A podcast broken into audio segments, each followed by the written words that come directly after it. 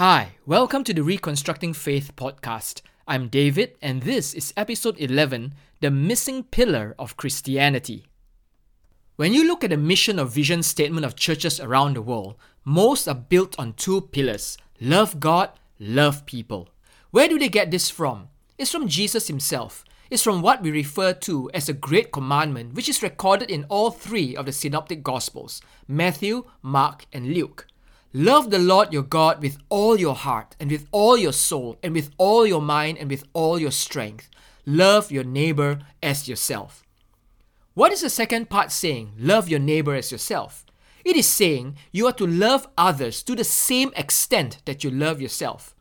Therefore, I want to suggest to you that one of the main reasons why you find it hard to love others is because you don't love yourself.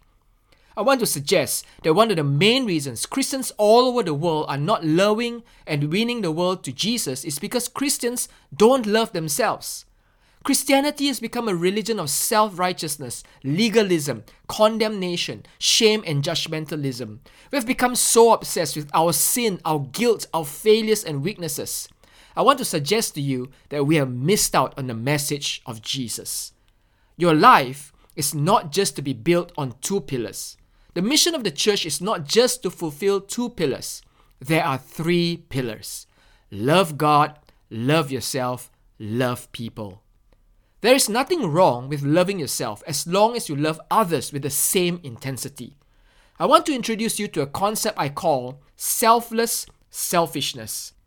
This is where you are loving yourself so that you can love others. You are being selfish so that you can be selfless. You are being selfish for selfless reasons.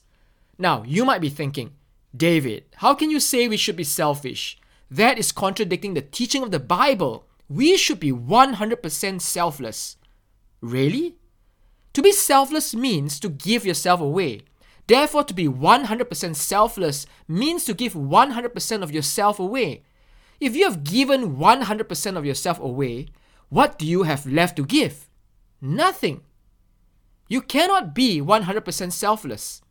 one hundred percent selfless means you have no money because you have given it all away. one hundred percent selfless means you are naked because you have given all your clothes away.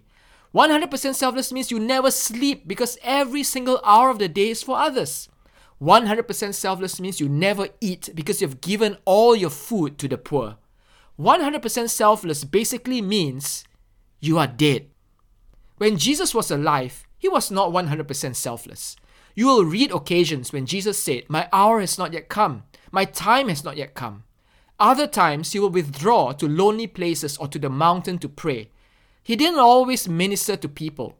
He had his alone times. He had his own timetable. Jesus was only one hundred percent selfless when he died on the cross. That was when he gave it all for us. Therefore, in order to be selfless, we need to be selfish. In order to give away yourself, you must have some self to give away. How selfless can you be if you hate your life? You're totally broke, sick all the time, and don't know how to relate to people. So what does selfless selfishness mean? It means I build my life strong so that I can help the weak. It means I have a deep spiritual life so that I can minister out of the supernatural. It means I have a big heart so that I can have compassion for others. It means I have a sharp mind so that I can solve the problems of others. It means I have a healthy body so that I can serve others. It means I have the finances to give to those in need. It means I love myself so that I can love others. You have to take care of your life so that you can take care of others. Let's tie all these three pillars together. To love God is to place God in the center of your life. So to establish these three pillars in your life is to have God-centered, selfless selfishness. Ultimately, your selfless selfishness is an expression of your love for God. If this pillar is missing in your life, it's time to set it up. You can love yourself because God loves you. You can value yourself because God values you. You can accept yourself because God accepts you. May this truth set you free to be who God has made you to be. God bless. Thank you for joining us today. If you haven't already, subscribe to this podcast to make sure you don't miss each new episode that comes out.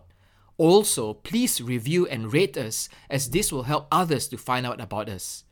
You can join the conversation to discuss this episode at facebook.com forward slash Reconstructing Faith. The video version of this podcast can be found on youtube.com forward slash Reconstructing Faith. The transcript of this podcast is available at w w w dot reconstructing dot faith.